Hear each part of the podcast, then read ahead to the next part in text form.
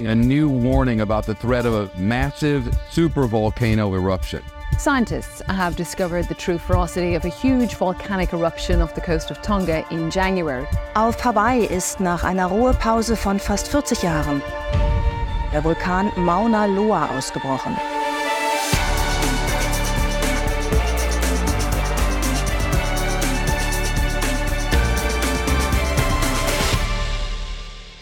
Willkommen bei Rätsel der Wissenschaft, dem Standard-Podcast über die großen Fragen der Menschheit. Ich bin David Rennert. Und ich bin Tanja Draxler. Wir beschäftigen uns jeden Mittwoch mit den ganz großen und ganz kleinen Mysterien in unserem Universum. Heute wird es bei uns explosiv oder vielleicht besser gesagt eruptiv. Wir sprechen über Vulkane und darüber, welche Gefahren von ihnen ausgehen und welche Rätsel sie der Forschung noch aufgeben. Um keine Folge von Rätsel der Wissenschaft zu verpassen, abonniert ihr uns am besten bei Apple Podcasts, Spotify oder wo auch immer ihr uns am liebsten hört.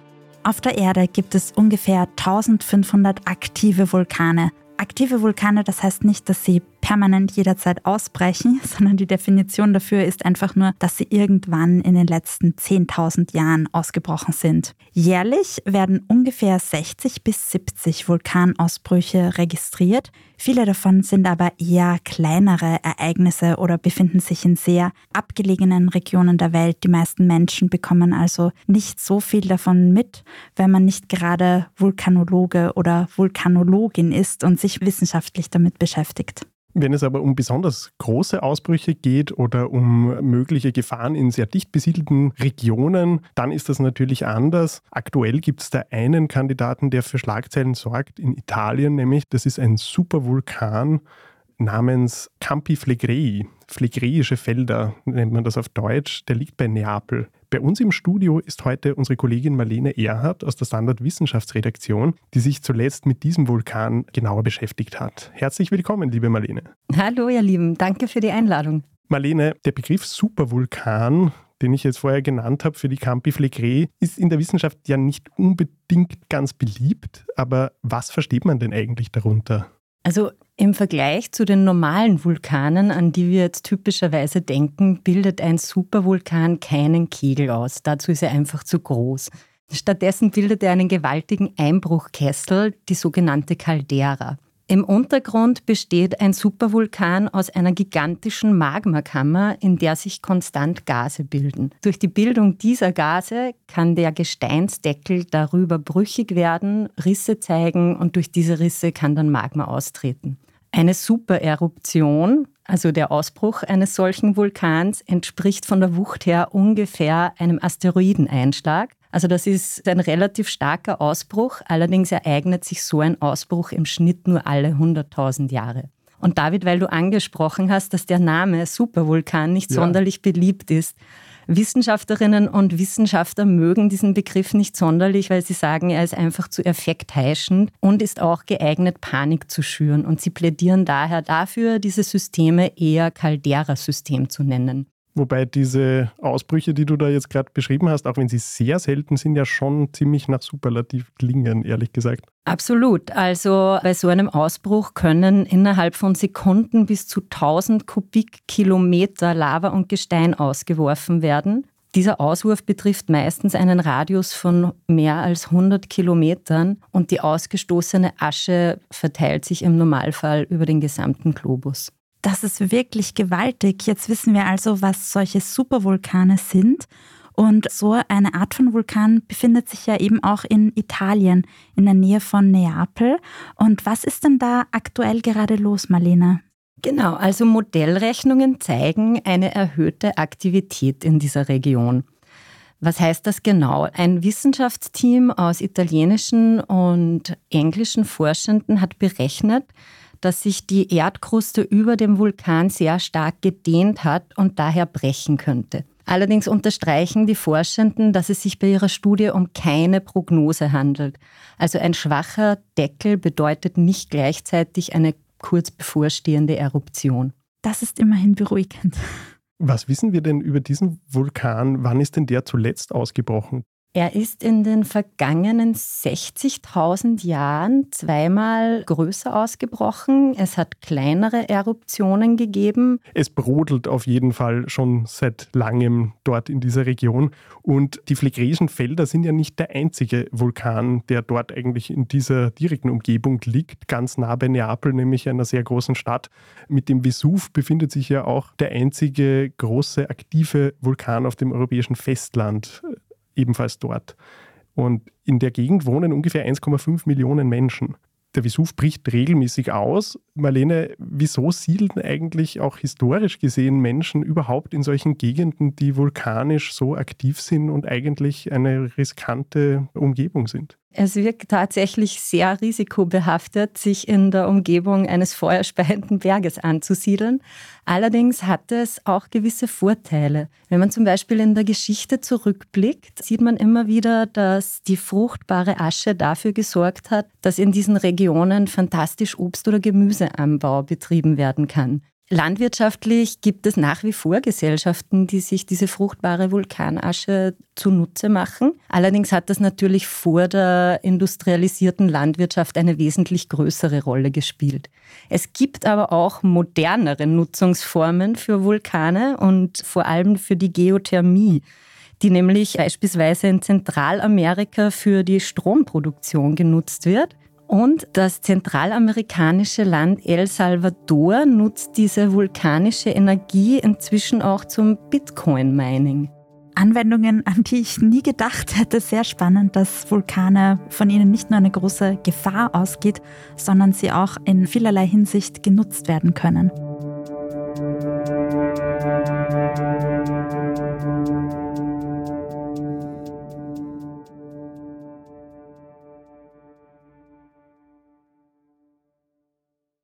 Ja, wie groß die Gefahr ist, ist ja oft relativ schwer einzuschätzen. Latent ist sie immer da, aber wie groß ist jetzt das Risiko durch aktive Vulkane, die es auf der Erde gibt?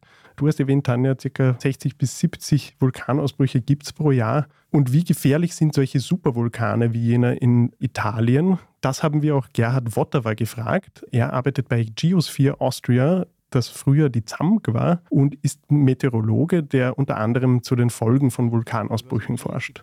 Auf der Welt gibt es ca. 1500 aktive Vulkane, ja, die in den letzten ca. 10.000 Jahren, 12.000 Jahren ausgebrochen sind. Manche Vulkane brechen sehr selten aus, ja, alle Jahrtausende oder manche alle Jahrhunderte, aber trotzdem sind die Auswirkungen dann noch gravierend, als wohl bei Vulkanen, die alle 10 Jahre oder 5 Jahre ausbrechen man kann gar nicht einmal so eine Korrelation herstellen zwischen der Gefährlichkeit eines Vulkanes für die Bevölkerung und wie kräftig die Eruption ist. Der Dronga-Vulkan, der letztes Jahr ausgebrochen ist, das war eine der größten Explosionen der letzten zwei Jahrhunderte im Prinzip und war aber dann dort gar nicht einmal so gefährlich, weil dort große Mengen von Wasserdampf vorwiegend freigesetzt wurden und die gelangten dann in die Stratosphäre, wo auch die Klimaauswirkung eher gering. Und da gibt es halt Vulkanausbrüche, die gar nicht einmal so sozusagen jetzt durch die Medien gehen, aber durch die Gase, die dabei frei werden und auch durch das vulkanische Material, durch die Lava und so weiter eben enorm gefährlich sein können. Ja, der Ausbruch dieses Unterseevulkans Hunga Tonga im Südpazifik Anfang vergangenen Jahres, den Gerhard Wottewer da erwähnt hat,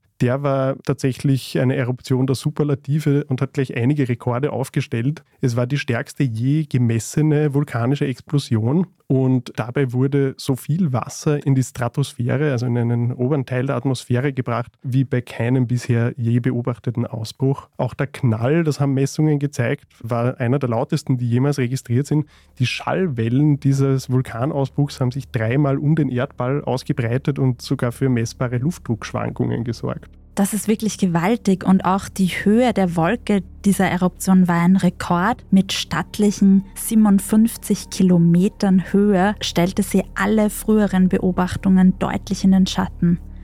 Folgenlos war dieser Mega-Ausbruch nicht. Mehrere tausend Menschen wurden durch Tsunamis obdachlos und einige Personen kamen auch ums Leben. Dass nicht noch viel mehr passierte, ist nur der großen Abgeschiedenheit des Vulkans zu verdanken ob und wie sich so extrem starke Vulkanausbrüche vorhersagen lassen und wie gut die Menschheit eigentlich auf Worst-Case-Szenarien in Sachen Vulkanologie vorbereitet ist, das besprechen wir nach einer kurzen Pause.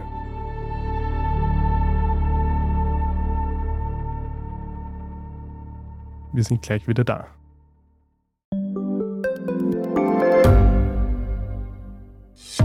Hat Österreichs Politik ein Korruptionsproblem? Wie wird der Ukraine-Krieg enden? Und warum wird alles immer teurer? Ich bin Tobias Holub. Und ich bin Margit Ehrenhöfer.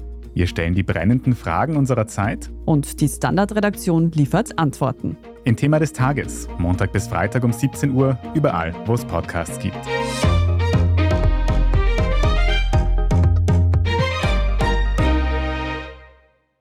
Ja, welche Auswirkungen ein Vulkanausbruch für die ganze Welt haben kann, ist historisch überliefert. Dafür gibt es viele Beispiele sehr weit in der Vergangenheit, aber auch so weit muss man gar nicht zurückblicken. Als 1815 der indonesische Vulkan Tambora ausbrach, kamen zum Beispiel schätzungsweise 100.000 Menschen in der Region durch unmittelbare Folgen der Katastrophe ums Leben. Das war aber noch längst nicht alles. Denn dieser Vulkan hat so viel Asche und Schwefelaerosole in die Atmosphäre geschleudert, dass 1816 dann in Europa und Nordamerika der Sommer praktisch ausgeblieben ist. Das ist als das Jahr ohne Sommer in die Geschichte eingegangen, mit vielen Missernten und schweren Hungersnöten. Aber auch vor wenigen Jahrzehnten ist zuletzt ein Vulkan ausgebrochen und hat ebenfalls so viel Aerosole ausgebracht, dass es kurzfristig zu einer Klimakühlung gekommen ist, wie der Meteorologe Gerald Wotterer erzählt. Das letzte größere Ereignis war der Pinatubo 1991. Der hatte für drei Jahre, circa zwei, drei Jahre, eine Abkühlung von circa 0,5 Grad global zur Folge. Hat die Erwärmung ein bisschen eingebremst für ein paar Jahre. Also die Klimawirksamkeit ist auch immer wieder im Gespräch. Eine kurzfristige Klimakühlung klingt ja in Zeiten der rasenden Erderhitzung nicht unbedingt nur schlecht. Könnte ein Vulkanausbruch also auch für das Klima ein wenig Vorteile bringen? Nein, sagt dazu Gerhard Wotterwa. Das wirkt aber auch nur ein paar Jahre und würde auch die Klimaproblematik jetzt nicht grundlegend ändern.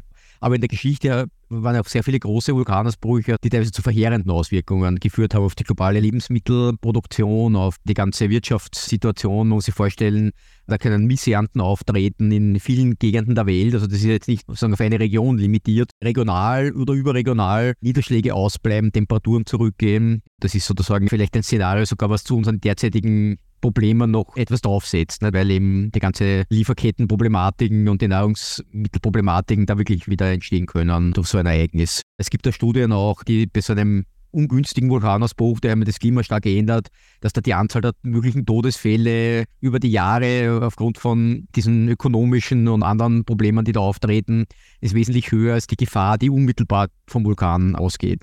Tja, also nicht wirklich eine Überraschung. Vulkane werden unser Klimaproblem also nicht lösen. Die große Frage ist eher, wie wir uns auf große vulkanische Ereignisse vorbereiten können. Wie gut lassen sich denn Vulkanausbrüche eigentlich vorhersagen, Marlene?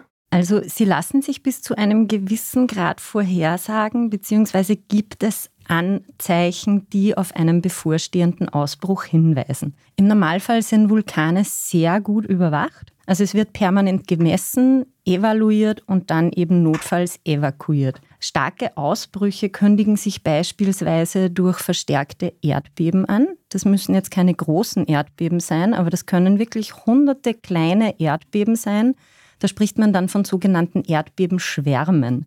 Eine Eruption kann sich auch deutlich machen, also eine bevorstehende Eruption durch den verstärkten Austritt heißer Gase aus Felsspalten. Die werden fachsprachlich Fumarolen genannt.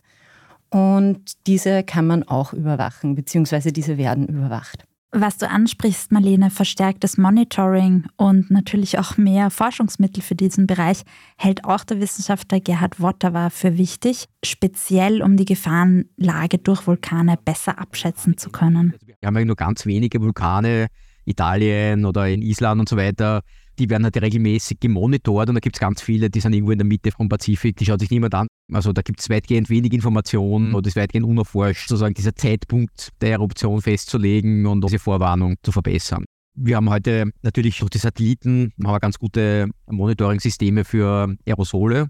Also das sieht man am Satellitenbild eigentlich sehr gut. Auch für Schwefeldioxid hat man ein recht gutes Monitoring. Aber wie gesagt, eben diese lokalen Phänomene am Vulkan selber und auch bevor der Eruption und dann eben in den nächsten in den Stunden nach dem Ausbruch. Also da gibt es noch genug zu erforschen. Also es scheint zum Glück doch so zu sein, dass viele Vulkane in sehr dicht besiedelten Gebieten ganz gut überwacht sind, aber sehr viele allerdings auch nicht, die in eben abgelegenen Regionen liegen, wie zum Beispiel dieser Hunger Tonga, der letztes Jahr ausgebrochen ist. Unterschätzen wir das Risiko insgesamt, das von Vulkanen ausgeht? Im Vorjahr hat eine britische Forschergruppe im Fachmagazin Nature davor gewarnt, dass das genauso ist, dass die Menschheit nämlich viel zu wenig auf solche Katastrophen, die globale Folgen haben könnten, vorbereitet sei. Sie haben damals geschrieben, und ich zitiere, jedes Jahr werden hunderte Millionen Dollar in die Bekämpfung von Asteroidenbedrohungen gepumpt, während die Risikoforschung und Vorsorge für Vulkanausbrüche gravierend unterfinanziert ist. Wenn man sich das jetzt überlegt, wie die Risikoverteilung da ist, in den nächsten 100 Jahren ist das Risiko für große Vulkanausbrüche mit weitgehenden globalen Folgen deutlich, deutlich größer als jenes, dass ein großer Asteroid einschlägt. Also insofern ist da irgendwie die Finanzierungslage etwas schief. Allerdings, wenig überraschend, stieß dieser Beitrag in der Fachwelt auch auf große Zustimmung. Denn dass die Forschung mehr Mittel benötigt, um etwas sehr Schlimmes ähm, abzuhalten, das liegt ja eigentlich auf der Hand. Äh, wie gesagt, es gibt ungefähr 60 bis 70 Eruptionen im Jahr. So selten sind Vulkanausbrüche also gar nicht. Das Problem für die Forschung ist bei Vulkanausbrüchen das, dass sie natürlich medial immer für sehr große Aufmerksamkeit sorgen, aber eben doch noch eine relativ seltene Naturkatastrophe sind. Und wenn man mit Wissenschaftlerinnen und Wissenschaftlern spricht, dann nennen sie genau das als den Grund, warum ihre Forschung eigentlich genauso wie die Überwachung noch ein bisschen unterfinanziert ist. Trotzdem können wir nur hoffen, dass es nicht eine ganz schlimme Katastrophe braucht, um mehr zu investieren, auch gerade in die Grundlagenforschung. In Gesprächen mit Wissenschaftlern und Wissenschaftlerinnen habe ich auch immer wieder rausgehört, dass es sehr viele Prozesse gibt, die tatsächlich noch relativ unverstanden sind. Wann genau es jetzt zu einem Vulkanausbruch kommt, was jetzt genau das triggert, dass ein schon lange aktiver Vulkan plötzlich wieder in die Eruptionsphase gerät, da gibt es noch relativ viele offene Fragen. Genau, es gibt manche Faktoren, bei denen man noch nicht abschätzen kann, welche Rolle sie dann für die Eruption eines Vulkans spielen. Vulkane geben uns also immer noch etliche Rätsel auf. Umso wichtiger ist, die Forschung in diesem Bereich voranzubringen. Das gilt übrigens nicht nur auf der Erde. Vulkane gibt es ja auch auf anderen Himmelskörpern, die zum Teil äußerst exotisch sind und sehr spannend. Besonders von Vulkanen geprägt ist auch unser Nachbarplanet, der Mars bei dem es zwar nicht gesichert ist, ob es jetzt aktuell noch vulkanische Aktivität gibt, aber jedenfalls beherbergt er den größten Vulkan im Sonnensystem. Das ist der Olympus Mons, der einen Durchmesser von 600 Kilometern hat und circa 22 Kilometer hoch ist. Dagegen ist der Mount Everest ein Zwerg. Das ist dann wahrscheinlich Olympus Mons, kein Supervulkan mehr, sondern eher schon Richtung Ultravulkan oder Mega-Ultra-Hypervulkan. Ich weiß nicht, wie man den dann nennen würde ein außerirdischer Gigant. Das auf jeden Fall. Die außerirdischen Vulkane sind vielleicht einmal ein Thema für eine andere Folge von Rätsel der Wissenschaft. Für heute sagen wir Danke fürs Zuhören und an dich, Marlene, danke fürs Kommen ins Studio. Vielen Dank euch. Wir freuen uns, wenn ihr auch nächste Woche wieder dabei seid bei Rätsel der Wissenschaft. Jeden Mittwoch überall, wo es Podcasts gibt. Ich bin David Rennert. Und ich bin Tanja Traxler. Diese Folge wurde von Christoph Grubitz produziert. Bis zum nächsten Mal. Bis dann. Volcanoes are certainly destructive, but without these powerful underground forces, there would be no breathable atmosphere, no life.